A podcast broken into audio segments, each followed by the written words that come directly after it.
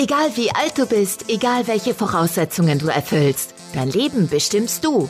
Der Mal dir dein Leben Podcast trifft auf Menschen, die über Leidenschaft, Beruf, Hindernisse, Träume, Erfolg und Erfahrungen sprechen. Sei dabei und lass dich inspirieren, wenn es jetzt heißt, mal dir dein Leben. Denn du gestaltest es genau nach deinen Wünschen. Los geht's!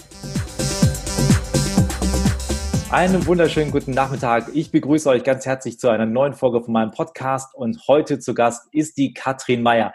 Katrin Meyer kennt man auch viel besser unter dem Namen die Veränderungsverfechterin. Und Katrin, was hat es damit auf sich? Und erstmal herzlich willkommen bei mir im Podcast. Ja, herzlich, äh, herzlichen Dank, Martin, äh, dass ich bei dir im Podcast sein darf. Ja, was hat es auf sich mit der Veränderungsverfechterin? Wie viele Selbstständige versucht man ja so ein USP zu entwickeln, einzigartig zu sein oder wenigstens einen schönen Claim zu haben und solche Sachen. Und es ist in dem Bereich, wo ich tätig bin, ist es aus meiner Sicht gar nicht so einfach, einzigartig zu sein mhm. und hervorzustechen, weil es geht um das Thema äh, Change Management, Begleitung von Veränderungsprojekten, von Veränderungsprozessen.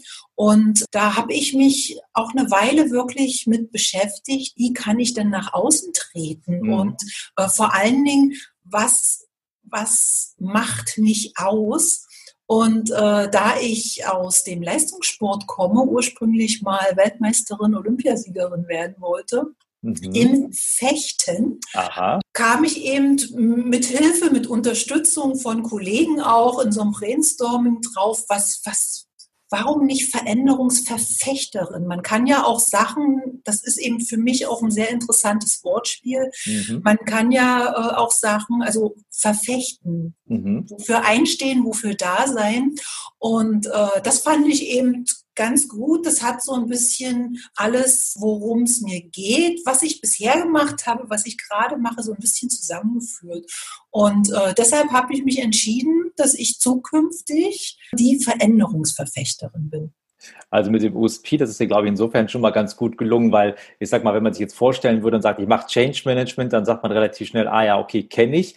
Bei dir würde ich mal vermuten, werden alle sagen, habe ich noch nie gehört, was ist denn das? Und damit hast du natürlich die Türe ja. schon mal offen, ein bisschen darüber zu erzählen, was du eigentlich machst. Genau. Jetzt hast du natürlich gerade schon das wunderbare Stichwort gegeben. Du wolltest ja nicht immer ähm, Change Management machen und äh, Firmen und auch private Menschen durch ihre Prozesse und Projekte begleiten. Du wolltest mal Olympiasiegerin und Weltmeisterin werden. Genau. Wie kurz warst du denn davor? Es war leider noch ein kleines Stückchen, aber äh, ich war DDR-Meisterin und Spartakiade-Siegerin in, in, in, meiner Altersklasse in mhm. verschiedenen mhm. Jahrgängen. Und da hatte ich wirklich immer den Traum, dass es auch noch weitergehen kann. Mhm. Und äh, das war für mich immer mein Traum, da auf dem Treppchen zu stehen, so bei eben bei wirklich bei einer Weltmeisterschaft, bei, bei einer Olympiade. Und das, das Gefühl bei den kleineren Wettkämpfen, die ich hatte, obwohl sag mal so äh, eine DDR-Meisterschaft, äh, das waren auch schon viele Teilnehmer. Und wenn man mhm. sich da dann durchsetzt in der Altersklasse, also das ist auch schon wirklich ein richtig gutes Gefühl, dort auf dem Treppchen zu stehen, die mhm. Medaille zu, äh, umgehängt zu bekommen. Das macht unwahrscheinlich stolz.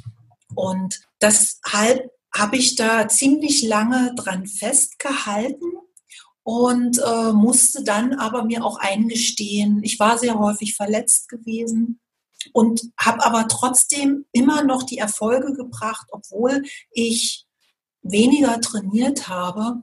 Aber irgendwann, und das kam dann auch zusammen mit 1989, äh, mit mhm. der Wende, mhm. alles war neu.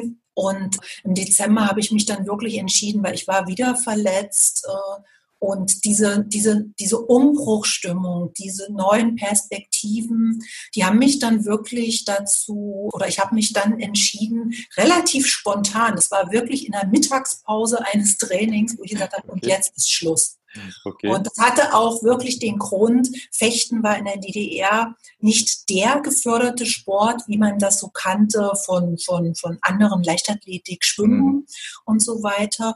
Und äh, die westdeutschen Fechter, die waren im selben Alter immer viel, viel weiter als wir von der Entwicklung. Das mhm. lag wirklich auch an der internationalen Wettkampferfahrung. Mhm. Und das, das alles hat zu, zusammen gespielt, wo ich dann gesagt habe, okay, das ist jetzt hier Schluss mein Körper macht nicht mehr mit, es wird neue Perspektiven geben und da habe ich wirklich von einem auf den anderen Tag im Prinzip meine Leistungssportkarriere an den Nagel gehängt. Wie alt warst du da? 18. Das kommt ja auch noch so dazu. Ne? So, man ist dann erwachsen, es ist so ein gewisser Lebensabschnitt abgeschlossen und da will man auch was anderes dann haben oder sich neu orientieren. Mhm. Was mir nicht gelungen ist zu dem Zeitpunkt, weil ich bin wirklich in ein sehr tiefes Loch gefallen. Das habe ich im Prinzip auch erst wirklich analysiert, jetzt im Rahmen meiner Coach-Ausbildung mhm. vor fünf Jahren. Vorher hatte ich nicht die Zeit dazu oder habe mir die Zeit dazu nicht genommen oder mhm. mein Bewusstsein war noch nicht so weit. Ja. Aber ich bin in ein richtiges tiefes Loch gefallen und was mir wirklich auch im Nachhinein zeigt, es fehlt, es fehlte ein Warum im Leben. Ne? Mhm. Mein Sinn, mein Sinn, ich hatte keinen Sinn mehr. Das hört sich jetzt dramatisch an, also ich habe da keine schlimmen Gedanken gehabt, aber ich war orientierungslos, ja. ne? ohne, ohne ein Ziel. Und das hat sich auch wirklich auf, auf meine Lebensweise, auf mein Leben dann äh, sehr doll mhm. Gespiegelt. Jetzt ist ja, gerade wenn man ja Leistungssport gemacht hat, das ist ja mit wahnsinnig viel Selbstdisziplin ja auch verbunden mit viel Zeitaufwand, also von daher auch diese, äh, diese Fokussiertheit ja auch auf das Ziel, Meisterin zu werden, mal zur Olympia zu kommen, zu Weltmeister zu werden. Da denkt man ja wahrscheinlich über viele Sachen gar nicht mehr groß nach, weil man so fokussiert auf dieses eine ist. Aber wie bist du zum Fechten gekommen? Also wenn ich jetzt so frei an Sportarten auswählen würde, ich persönlich hätte mir Fechten jetzt nicht unbedingt ausgesucht. Ich stelle mir Fechten auch mit als, für mich auch als Fechtlein, jetzt als einen sehr, sehr disziplinierten Sport vor. Wenn man das ja schon mal im Fernsehen sieht, das hat mit ganz viel Eleganz zu tun, unheimlich Konzentriertheit, Fokussiertheit, das sind, ist ja auch eine Geschwindigkeit, die da stattfindet. Also nur beim Zugucken kann man ja schon gar nicht erkennen, wer da wen trifft. Wie, ja. wie bist du da überhaupt drauf gekommen? Wie hat das angefangen? Also das war eigentlich wirklich Zufall. Ich habe äh, wirklich sehr zeitig schon im Kindergarten bei so Sportwettkämpfen mitgemacht. Ich war immer sehr sportlich, hatte einen starken Bewegungsdrang, habe es versucht äh, im Handball, ein bisschen Leichtathletik, wurde von der Schule zu allen möglichen Wettkämpfen geschickt, äh, so Schulspartakiaden und was da so dranhängt. Und mein Vater war damals auch im, im Sportbereich unterwegs und der wollte mal Fußball-Weltmeister werden. Also ich glaube, ich bin äh, dort sehr, sehr, sehr, sehr stark geprägt worden. Ich habe ja. auch viel Fußball gespielt als kleines Kind. So mit Mama hat mir weiße Socken angezogen. Ich kam vom, mit Papa vom Fußballspielen und da war halt das Blut drauf, weil ich hingefallen war. Und äh, also ich glaube, daher kam, das war auch ein bisschen Übertragung im Nachhinein, wenn man dann anfängt, mal so zu reflektieren. Ne? Ja. Und der hatte mich mal mitgenommen zu so einem Fechttraining und einfach nur habe ich zugeschaut und da, ich fand das wahnsinnig spannend, ne? so mhm. mit dem Florett und dann, äh, als die sich dann da so bekämpft haben. Mhm. Und es war doch was Besonderes. Und in dem Fall hatte ich auch wirklich Glück, weil in den Sportvereinen wurden nicht in allen Städten alle Sportarten angeboten. Ne? Mhm. Also in, in der Nachbarstadt gab es zum Beispiel kein Fechten. Die haben damals dann auch eine Ausnahme gemacht. Eigentlich durfte man das erst so in der fünften Klasse anfangen. Und ich habe das dann aber schon in der dritten Klasse angefangen. Mhm. Und das war dann einfach relativ schnell war ich drei bis viermal in der Woche beim Training mhm. und das hat mir ungeheuer viel Spaß gemacht. Mhm. Du hast ja eben so gesagt, dir hat dein Warum später mal gefehlt. Hast du denn in dem Alter für dich schon so ein bisschen ein Warum in dem Sport für dich entdeckt? Also war für dich dann auch völlig klar, du hast gerade gesagt, geprägt vom Vater, ich will mal Weltmeister werden. Das war dann irgendwie wahrscheinlich ganz schnell so eine Idee. Ähm, wie hast du das für dich so ähm, geprägt oder für dich so gefunden, dass sich das so angetrieben hat? Also was hast du da gemacht, dass du das auch für dich so fokussiert hast, dass das aufrecht bleibt, dieses Ziel? Ich glaube, also Schule, ich war immer relativ gut in der Schule, also nicht relativ, ich war sehr gut in der Schule. Äh, das hat mich, das hat mich nicht so sehr ausgelastet, mhm. rein vom Anspruch her. Und ich habe einfach auch Sachen gesucht. Ne, also was macht man am Nachmittag? Also äh, da viele haben sich dann irgendwo getroffen, standen mhm. dann den ganzen Nachmittag rum, haben gequatscht, die Mädchen dort, die Jungs dort. Damit mhm. konnte ich nie richtig was anfangen. Mhm. Ich habe in meiner Ausbildung als, als Coach habe ich dann auch so Stärkenanalysen gemacht. Und mhm. ich habe wirklich, also nach der Scallop-Institut hat ja so einen Test rausgegeben mhm. mit 176 Talenten und Stärken. Und ich habe da wirklich Leistungsorientierung, Wettbewerbsorientierung, Fokussierung, Autorität und was war es noch, irgendwie noch sowas, wo ich im Nachhinein überlegt habe, bin ich zum Leistungssport gekommen, weil das schon in mir war? Mhm. Oder hat sich das entwickelt durch den Leistungssport? Ja, spannende Und ich Frage. Ich glaube, ja. Mhm. das sind einfach, es kommt von beiden Seiten. Eine gewisse Veranlagung mhm. muss man, glaube ich, haben, mhm. um so diszipliniert zu sein. Und was hat mich angetrieben? Wenn man das erste Mal auf so einem Treppchen steht. Ne? Da stehen alle rum und dann, und Siegerin ist Katrin Meyer. Man geht da als kleines Kind hoch, bekommt die Medaille umgehängt. Mhm. Das ist schon ein ganz tolles Gefühl. Ne? Mhm. Davon will man dann mehr haben wahrscheinlich. davon, will, davon will man mehr haben.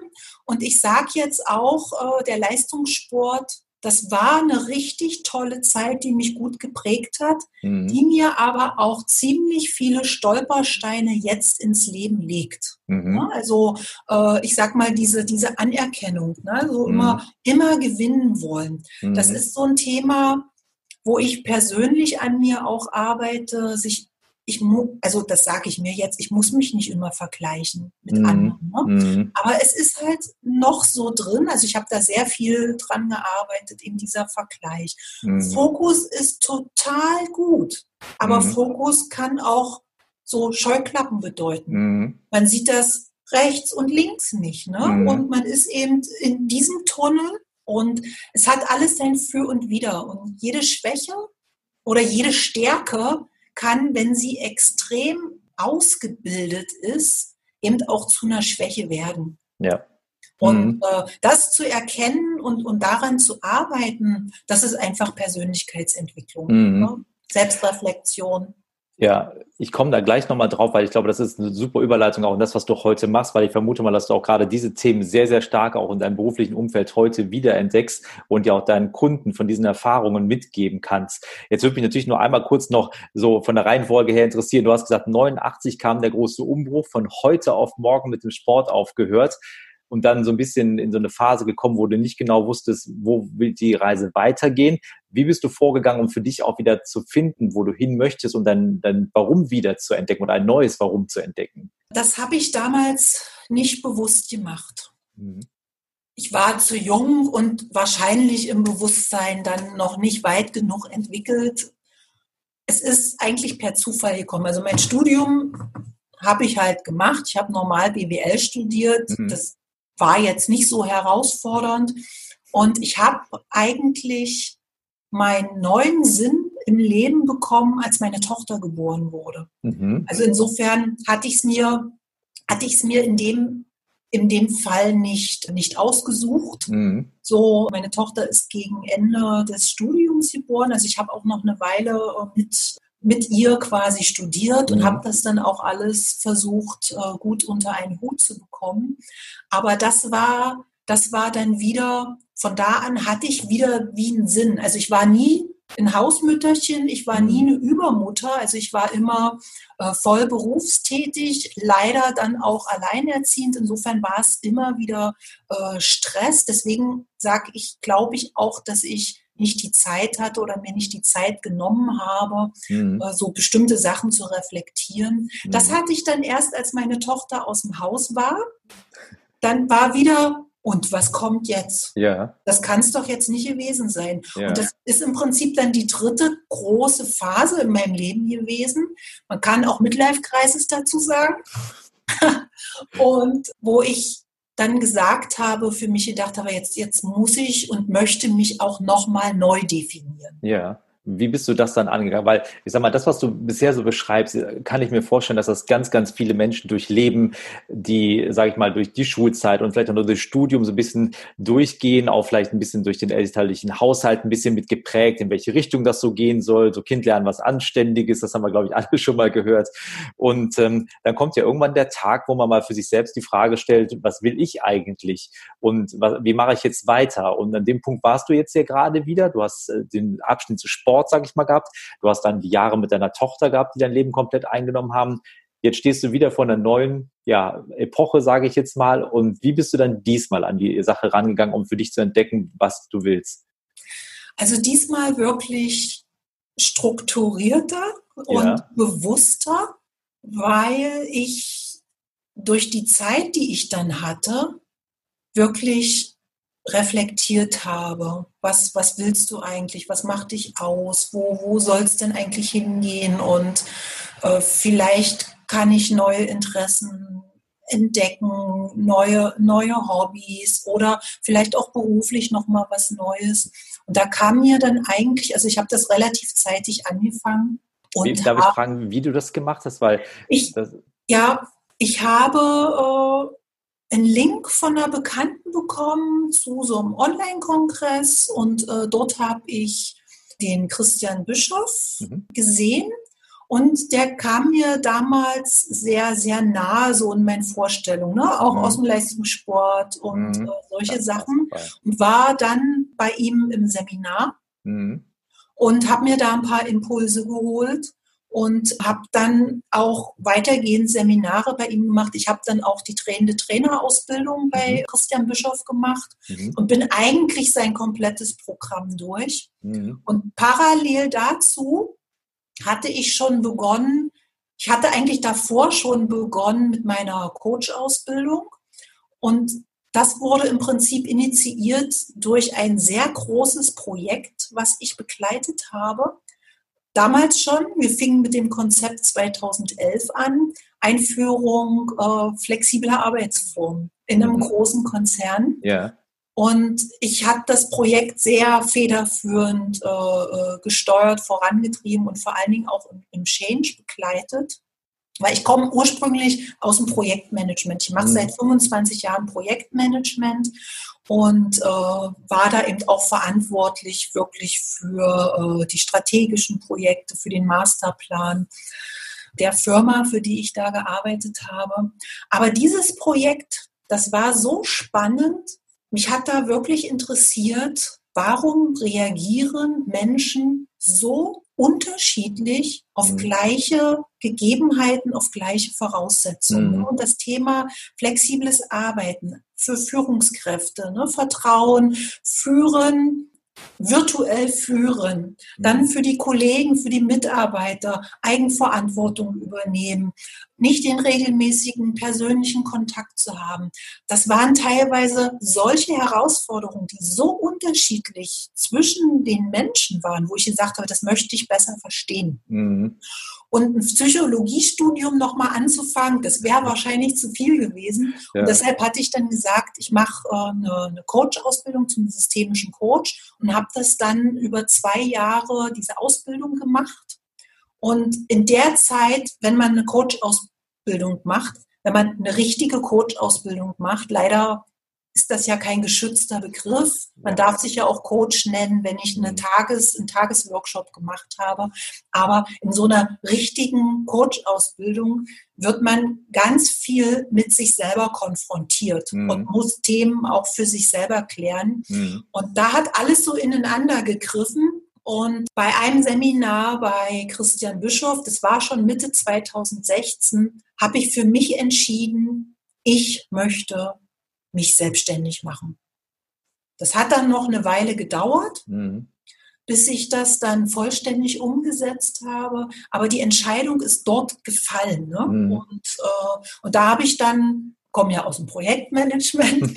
Hast du ein Projekt draus mir, mir, mir einen Plan entwickelt, wie kann ich denn da vorgehen und habe dann im Prinzip das sukzessive aufgebaut. Habe natürlich auch geschaut, dass, äh, dass mein Job dass das gut läuft, weil was ich mhm. definitiv nicht wollte, dass es dann hieß, die, die macht nichts mehr mhm. für, für den Job ja. und habe dann 2018 in Teilzeit zwei Jahre äh, gearbeitet und habe mich jetzt zum 1. Januar 100% selbstständig gemacht was jetzt die besondere Herausforderung ist, ja. wenn man so startet und dann bekommt man jetzt so, so eine Corona-Hindernisse vor die Füße geworfen. Das ist natürlich dann eine, eine große Herausforderung, vor allen Dingen für das Mindset. Wie mhm. gehe ich damit um? Mhm. Aber da nutze ich wirklich auch Techniken, die ich auch anderen weitergebe, Ja. Äh, wie ich über eine Situation denke, macht ganz viel damit aus, wie ich mit der Situation auch umgehen kann. Ja würde ich direkt einmal darauf einsteigen, auch wenn ich gerade schon zwei, drei andere Fragen noch im Kopf habe. Aber da würde ich gerade einmal darauf eingehen, weil das finde ich einen ganz, ganz spannenden Punkt zu sagen, wie ich über eine Situation denke, so gehe ich auch damit um. Das Thema Kommunikation mit sich selber. Ich meine, wir verbringen nun mal 24 Stunden am Tag mit uns selber. Und wie sehr erlebst du das selber auch bei anderen oder bei Kunden bei dir? Du hast gerade für dich selbst auch schon angesprochen, dass viele Leute mit sich selber keine gute Kommunikation führen oder die nicht positiv führen und so ein bisschen das dann auch herbeirufen, dann, dass auch diese Dinge dann noch so eintreten, diese selbsterfüllenden Prophezeiungen quasi. Ja. Wie oft erlebst ja. du das? Also das erlebe ich wirklich sehr häufig, dass Kunden oder dann die, die, also ich berate ja Unternehmen und auch Einzelpersonen, wenn sie ins Coaching kommen. Aber bei den Unternehmen sind auch Einzelpersonen. Und jede Einzelperson, ich sage immer, unser Gehirn lassen wir nicht vor den Unternehmenstoren, äh, mhm. nehmen wir das nicht ab und lassen das draußen. Und da laufen einfach Mechanismen ab, die evolutionstechnisch bedingt sind. Mhm. Und so geht es eben auch mit den Selbstgesprächen äh, innerer Kritiker. Das sind so verschiedene Sachen, positives Denken. Also da gibt es so verschiedene Begriffe, die man da in Raum werfen kann, über die man einzeln wahrscheinlich jeweils immer eine halbe Stunde sprechen kann. Mhm. Oder auch das Gesetz der Anziehung, das geht auch sehr stark äh, in diese Richtung. Wenn ich in ein Unternehmen berate, gehe ich, verwende ich eher nicht so Gesetz der Anziehung, weil das hört sich für manche noch sehr so esoterisch auch an. Und deshalb versuche ich wirklich, das ein bisschen wissenschaftlicher dann zu erklären, was, was passiert, wenn ich immer negativ denke, dass ich eben in diese Spiralen reinkomme, dass die neuronalen, also die Verknüpfung im Gehirn, wenn ich immer negativ denke, dann wird das, der negative Pfad so groß äh, wie eine Autobahn, dass ich immer schneller auf negative Sachen reagiere. Mhm. Wenn ich dagegen dann anfange, positiv über Sachen zu denken und mich aufs Positive konzentriere, dann kann man wirklich Gehirne umprogrammieren. Mhm. Ja. Und das ist aus meiner Sicht sehr, sehr wichtig. Ich glaube, man schafft es nicht immer. Auch ich fange immer mal an, wieder in so eine Spirale reinzugehen, gerade auch die Bedenken so, machst du dich jetzt selbstständig, 100 Prozent, was kann alles passieren? Mhm. Wo ich dann manchmal denke, Mann, du weißt doch, wie es funktioniert. äh, wenn du doch jetzt mal deine eigenen, äh, die, oder nicht, es sind ja nicht meine Methoden, das sind ja, ja äh, Methoden, die eigentlich für im Coaching-Prozess äh, üblich sind und in unterschiedlicher Ausprägung von vielen Coaches genutzt werden. Aber ich sage immer, Mann, du müsstest es doch besser wissen. Mhm. Und dann gelingt es mir auch selber immer schneller, wieder aus so einem Strudel rauszukommen, aus so einem mhm. Negativstrudel. Ja. Aber zeigt ja auch einfach nur, dass man ja selber auch ein Mensch ist, der ja. auch nicht von Einflüssen von außerhalb äh, völlig unbeeindruckt sein kann. Und du hast das äh, ganz zum Beginn schon mal gesagt, als es auch um das Thema ähm, miteinander vergleichen und fokussieren ging. Man sieht ja auch gerade in der heutigen Zeit, und das wirst du vielleicht auch feststellen, dass wir uns ja immer mehr und mehr mit anderen vergleichen, ja auch dank der sozialen Medien, wo wir ja auch ähm, ganz viele Bilder gezeigt bekommen, was ist eigentlich Erfolg. Wenn ich nicht drei Ferraris und vier Rolex am Armband äh, habe, dann bin ich offenbar nicht erfolgreich. Also wir bekommen ja sehr, sehr genau vorgezeigt von verschiedenen Leuten, was Erfolg für uns bedeuten kann. Wie wichtig ist es denn auch für dich, wenn du mit den Kunden arbeitest, sie auch von diesen Vorstellungen freizumachen, freizumachen von diesen Vergleichen, wie es woanders ist oder wie andere Leute vielleicht sind, um überhaupt ihren eigenen Weg zu finden? Gerade wenn ich jetzt an eine Führungskraft denke, wenn ich nicht irgendwo anfange, meinen eigenen Weg zu entwickeln, meinen eigenen Stil auch zu entwickeln und immer nur kopiere, was andere machen, das funktioniert ja für mich selber nicht unbedingt immer so ganz ideal. Wie, wie siehst du das? Äh, das sehe ich genauso wie du. Also jeder muss seinen, seinen eigenen Weg finden. Ich muss und sollte andere nicht kopieren, was ich machen kann. Und das ist der Unterschied und das ist genau die Gratwanderung. Bis zu welchem Grad lasse ich mich inspirieren mhm. von etwas? Mhm. Oder fange ich an, mich zu vergleichen? Mhm. Und das ist ein Thema, das muss jeder für sich selber auch rausfinden der eine ist vielleicht von den drei Ferraris, die ihr seht auf Facebook, wobei da muss man auch immer wieder sagen, das muss ja nicht alles wahr sein, was man dort sieht. Ja. Mhm, ähm, hält es aber erstmal für Wahrheit. Ne? Mhm. Gerade wenn man dann schaut, was machen denn äh, Mitbewerber, was machen denn Kollegen und der, die posten, ich bin hier, ich bin dort, ich mache das, ich habe das Online-Angebot und da wirklich zu sagen, stopp, lass dich nicht unter Druck setzen, geh deinen eigenen Weg. Ich muss jetzt nicht das fünfte Online-Programm, bloß weil es gerade alle machen. Mhm. Ne? Also das ist ja Wahnsinn, mhm. was wirklich gerade an Online-Programmen äh, auf den Markt kommt. Ja. Und dort wirklich zu sagen, jetzt mach keinen Aktionismus und fang nicht an, nur einfach ein Online-Programm zu entwickeln, weil es halt gerade Online-Programme so geht, da ist wirklich immer zu schauen, inwieweit inspiriert mich etwas, was ich sehe, gibt mir wirklich Anstöße mhm. oder inwieweit vergleiche ich mich und blockiere mich damit eigentlich. Ja, und das ist bei Führungskräften, glaube ich, genauso, weil äh, Führung hat ja auch viel mit, mit, mit Mentalität und eigenem Charakter und Persönlichkeit zu tun. Mhm. Und äh, wenn ich eher ein wenn ich eher ein ruhigerer, besonnener Mensch bin, dann, wenn ich dann eine andere Führungskraft kopiere, die total quirlig ist und immer durch den Raum rennt und versucht, von einer kreativen Idee zur anderen zu gehen, dann wird mir das nicht gelingen, mhm. mich, mich so hinzubiegen. Was mir vielleicht gelingen wird, mir ein bisschen was abzuschauen, dass mhm. ich mal schaue, an welchen Stellen kann ich denn vielleicht mal ein bisschen kreativer, ein bisschen quirliger sein. Mhm. Aber komplett kopieren hilft überhaupt nicht. Ja. Ich fand es schön, wie du das gesagt hast, dass man sich Inspiration ruhig holen kann, aber diese, diese, diese Balance zwischen Inspiration und Vergleichen, dass man die für sich selber finden muss, das finde ja. ich äh, sehr, sehr schön gesagt auch, ja. Du hast gerade auch äh, schon angesprochen, in den Unternehmen, wenn wir über Führungskräfte ja hier reden, die sind ja nicht alle gleich, das ist klar. Genauso wenig sind ja die Mitarbeiter der Führungskräfte gleich. Und wie hast du das erlebt, und nimmst das jetzt in deine heutige Tätigkeit mit rein, ähm, als ihr zum Beispiel euer großes Projekt äh, bei dem großen Konzern hatte, wo es um die flexible Arbeitszeiteinführung ging. Man stellt ja fest, man will den Leuten gleiche Bedingungen geben, aber jeder nimmt es ja sehr, sehr unterschiedlich auf. Das fängt bei der Führungskraft an, geht beim Mitarbeiter weiter. Wie gehst du heute damit um, wenn die Mitarbeiter oder die Führungskraft zu dir kommt und vor so einer Herausforderung bei sich im Unternehmen steht, das jetzt kommunizieren muss, diese Veränderungen kommunizieren muss, im Unternehmen durchführen muss, ähm, aber genau weiß, um Gottes Willen, ich habe hier die fünf Mitarbeiter, die sind äh, völlig dagegen und die äh, verstehen das nie und hin und her. Wie gehst du mit denen in den Prozess rein, dass die für sich einen Weg finden, eine gute Kommunikation zu finden, die Mitarbeiter hier an Bord zu holen, um auch eine Veränderung im Unternehmen durchzusetzen? Weil wenn die Mitarbeiter nicht mitmachen, kann man verändern, was man will, dann wird da nichts draus. Ich glaube, das haben wir alle schon mal erlebt. Das ist eigentlich der, der Spruch, äh, Betroffene zu Beteiligten machen. Mhm. Das klingt total abgedroschen und äh, man denkt so, oh, ja klar, ist ja logisch. Aber nur weil ich jemandem mal eine E-Mail schreibe und sage, sag mir mal, was du davon hältst, das ist immer noch kein Beteiligen. Mhm. Und deshalb gebe ich immer die Empfehlung, auch Kommunikation ist ja nicht was schreiben und äh, demjenigen was erzählen, sondern Kommunikation geht ja, ist ja ein Hin und Her. Also Dialog ist ja auch Kommunikation. Mhm. Und das ist, glaube ich, sehr wichtig, dass die Mitarbeiter wirklich mit eingebunden werden. Mhm. Was nicht heißt, und das ist immer, das ist auch so eine Gratwanderung.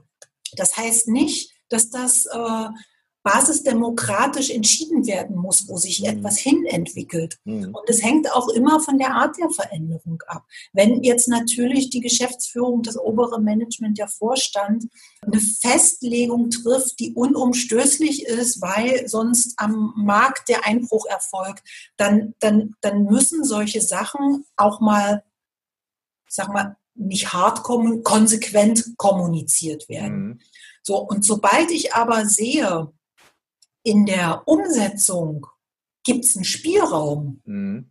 Dort dann mit zu beteiligen, passt auf, die Entscheidung steht, wir gehen nach rechts, aber wie wir nach rechts gehen, das könnt ihr mitgestalten. Mhm. Und dort ist ganz wichtig, ehrlich und offen zu kommunizieren, zu sagen, wir gehen nach rechts, komme was, was will, mhm. weil das ist äh, notwendig, weil der Markt und so weiter und so fort. Es gibt ja verschiedene Gründe, und dann eben wirklich ins Detail zu gehen und auch ehrlich zu sagen, wo kann man mitgestalten und wo nicht. Was das mhm. Allerallerschlimmste ist, zu sagen, ihr könnt mitgestalten, dann kommen totale Ideen, mhm. aber da nicht und dort nicht und dort nicht. Das nimmt die Glaubwürdigkeit so ein bisschen und das mhm. frustriert die Mitarbeiter und dann wird der Widerstand sich auf jeden Fall erhöhen. Würdest du sagen, das sind somit auch fast die häufigsten, will ich sagen, Fehler, aber Herausforderungen, die auf Unternehmen treffen, wenn man sagt, man hat es nicht sauber kommuniziert und auch äh, diese Thematik, die Leute mit einzubeziehen, da wo es machbar ist, dass das so am häufigsten falsch gemacht wird und deswegen Unternehmen sich auch so wahnsinnig schwer tun, Veränderungsprozesse durchzuführen, auch erfolgreich durchzuführen? Das ist ein großer Fehler. Es gibt mehrere Erfolgsfaktoren, dass äh, Veränderungen gut umgesetzt werden. Mhm. Es ist äh, aber auch dass das Management komplett dahinter steht. Mhm. Also wenn der obere, der Vorstand sagt, wir gehen in die Richtung und das mittlere Management sagt, hm, die haben da oben zwei gesagt, wir gehen in die Richtung, aber eigentlich finden wir das blöd. Mhm. Und sie sind dann nicht Vorbild. Also das ist wirklich auch das Wichtigste. Das Management muss dahinter stehen mhm. und muss auch durch Vorbildwirkung die gewünschte Veränderung leben. Mhm. Also wenn die sagen, wir wollen, wir wollen gerne an unserer Kultur arbeiten und wir möchten eine bessere Fehlerkultur haben oder eine positive Fehlerkultur. Und äh, dann wird man halb über den Tisch gezogen, wenn man einen kleinen Fehler macht, ist das dann nicht Vorbildwirkung mhm. und das ist dann unglaubwürdig. Was häufig aus meiner Sicht auch optimierbar wäre, Zeit und Geld zu investieren. Mhm. So, so banal wie das klingt, Veränderungen fallen Menschen nicht leicht. Das auch wieder evolutionstechnisch bedingt. Äh, der Mensch ist ein Gewohnheitstier. Wenn es nicht notwendig ist, mag ich mich eigentlich nicht verändern. Mhm. Und selbst die kleinsten Sachen, so eine, so ein, wir führen mal ein kleines System ein, das ist ja gar nicht so schwer fehlt es trotzdem häufig noch an der Begleitung. Und das, mhm. was ich vorhin sagte, äh, Begleitung und Einbindung heißt nicht, ich kommuniziere mal, sondern das heißt, ich gehe mal ins Gespräch, ich höre mal, wo die Bedenken sind. Äh, ich höre mir auch mal die Widerständler an. Warum leisten die denn so einen Widerstand? Mhm. Und einfach mal dahinter zu schauen. Das erfordert so ein bisschen Zeit und meistens ist auch dort wirklich eine externe Unterstützung gut, mhm. weil ein System in sich, sich selber zu ändern, mhm. fällt schwer. Wenn man von draußen aber, wenn man nicht dem System zugehört, mhm.